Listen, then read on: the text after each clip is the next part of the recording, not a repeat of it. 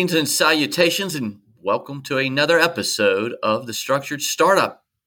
Laurel, who do we have today? Today, we are talking with Lee Ross, the CEO of LearnSafe, and he is here to talk about understanding the industry ecosystem and building a competitive lens- landscape, which is actually module 11 of the Structured Startup course. Wonderful, wonderful. This is going to be a little bit different, I think. Lee and LearnSafe, and I'm on the board of this company and love them, have a different approach uh, to to business. It's it's more impactful because what they are doing is stopping bad behavior from schools uh, from school children on the internet. And unfortunately, we know that's a big problem. But they are able to prevent. And Lee will send me from time to time, hey, look at what we did today. And it gives me hope and it gives me passion for the mission because they are honestly able to stop some really bad acts from happening. So I, I have tremendous appreciation for this. And it's it's a great business as well. So I'm I'm really looking forward to this interview, uh, Laurel. So let's get into it.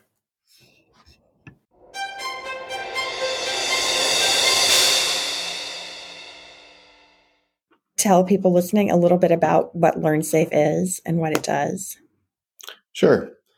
LearnSafe is a software that um, monitors student computers uh, looking for instances where they may be putting themselves in harm's way or others. Uh, it's a cloud based system. It picks up on keywords and phrases, uh, which are then created, uh, then converted into screenshots.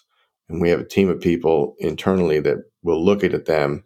And when they identify something serious, they will then let the school know what's going on so they can take the appropriate action. Could you provide an ecosystem of relevant players in your company's eco- industry?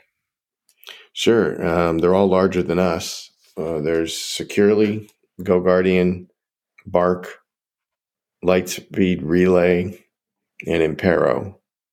Uh, Impero is a U- uh, UK company that's making a play here in the United States. Securely and Go Guardian are the largest. Uh, they both have, there's been some M&A action with them that has been quite large, which is encouraging for us because it means it's a valid space and it's really hot space right now. And we've had some interest from private equity as well as some outside investors uh, in the space that we're in. Do these larger companies offer competitive products or current solutions to your target products? Oh yeah, absolutely. Um, it's it's all done in different ways. Um, some of it is AI that monitors social media. Some of it is uh, technology such as one I didn't mention, Gaggle uh, and GoGuardian that monitor the G Suite. And now they've migrated over to monitoring Office 365. So they're a little bit more um, narrow than we are in terms of mon- monitoring for student activity we kind of monitor the whole computer. So when kids are going outside of the G Suite framework or going or not using Office, and I don't really understand, to be honest, how monitoring Office helps. But when the kids are on websites like a like Discord has become very popular. There's lots of talk and sharing of images that are inappropriate. Uh, we then capture that, whereas our competitors won't.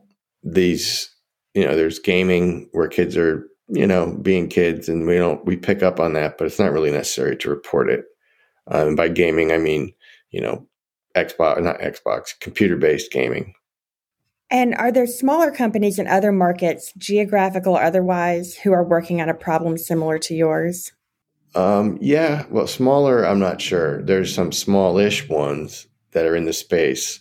Uh, one that tries to kind of shoehorn its way in they're not they they they claim to do what we do, but they really don't.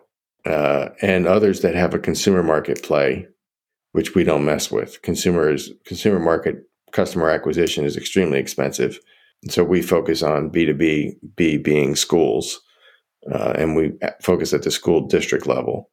Um, whereas the, some of these smaller companies Um, they're doing well, but they really are focused on consumers, monitoring of kids' cell phones, helping parents sort of keep track of where they are. And so we feel like we differentiate ourselves enough where we don't have to, we certainly pay attention to them, but we don't have to um, look them up every day on what they're doing. What suppliers are you using or will you use? And will they be in your market? Well, we don't use suppliers per se. We use we have a software development team because it's cloud-based software. It's very inex- inexpensive to maintain, and we don't have to, especially in this time with, with supplier ch- the supply chains being so backlogged. Um, we don't really have to do that. What industry association conferences will you attend, or would you attend if you could? Well, we're we have a big presence in Missouri, so we're attending. I mean Mississippi. We have uh, two conferences that we're attending. One is uh, focused on technology leaders. Another is focused on superintendents.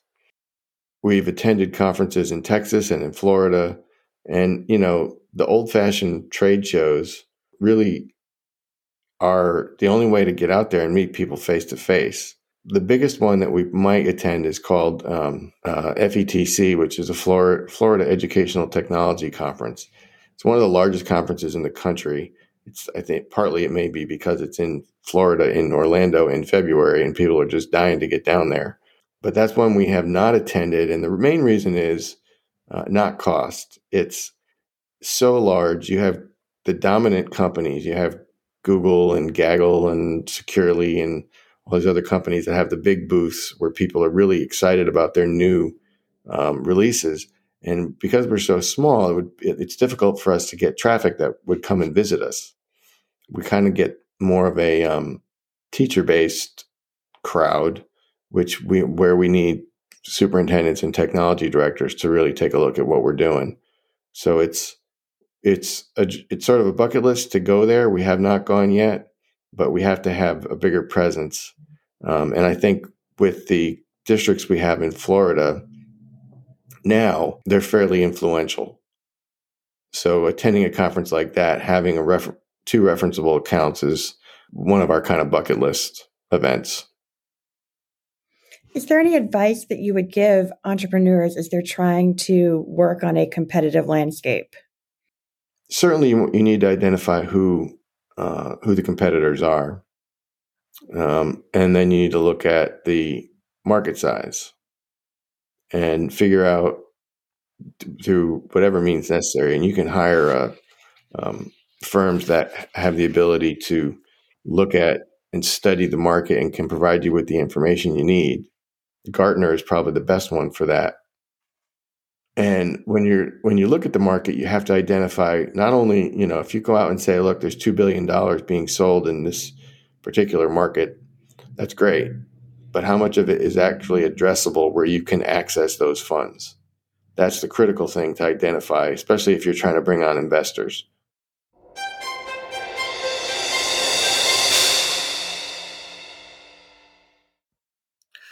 What a wonderful story. Thank you, Lee. Thank you, Laurel. That was that was well done. I I know as they have worked through the competitive landscape, they, they have competitive pressures. I think eventually if we're doing something right, we almost always are in business. What they've done is figure out where they can be a little bit different. They've looked at things and they've created a, a, a more white glove service that allows them to do their mission and by focusing on their mission, they can create differentiation.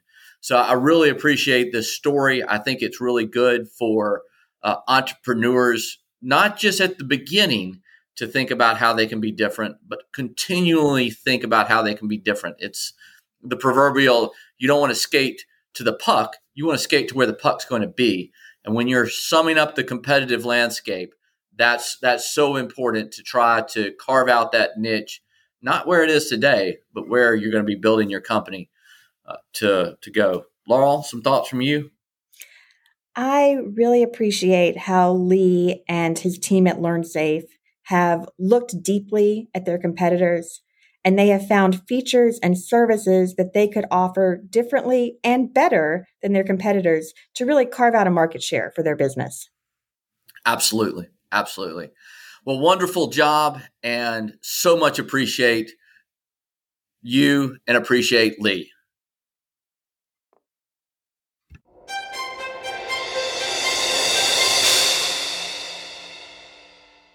It's hard work.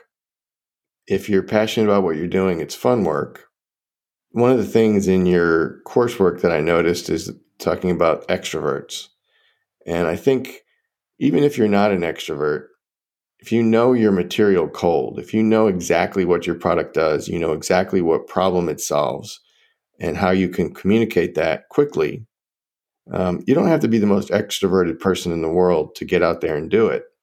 But it's good if you have a team of people where you can explore and exploit their strengths. And so if you have someone that just loves to get out there and talk about what you're doing and is really a champion, that's an important person to keep on your team. Don't let those people get away.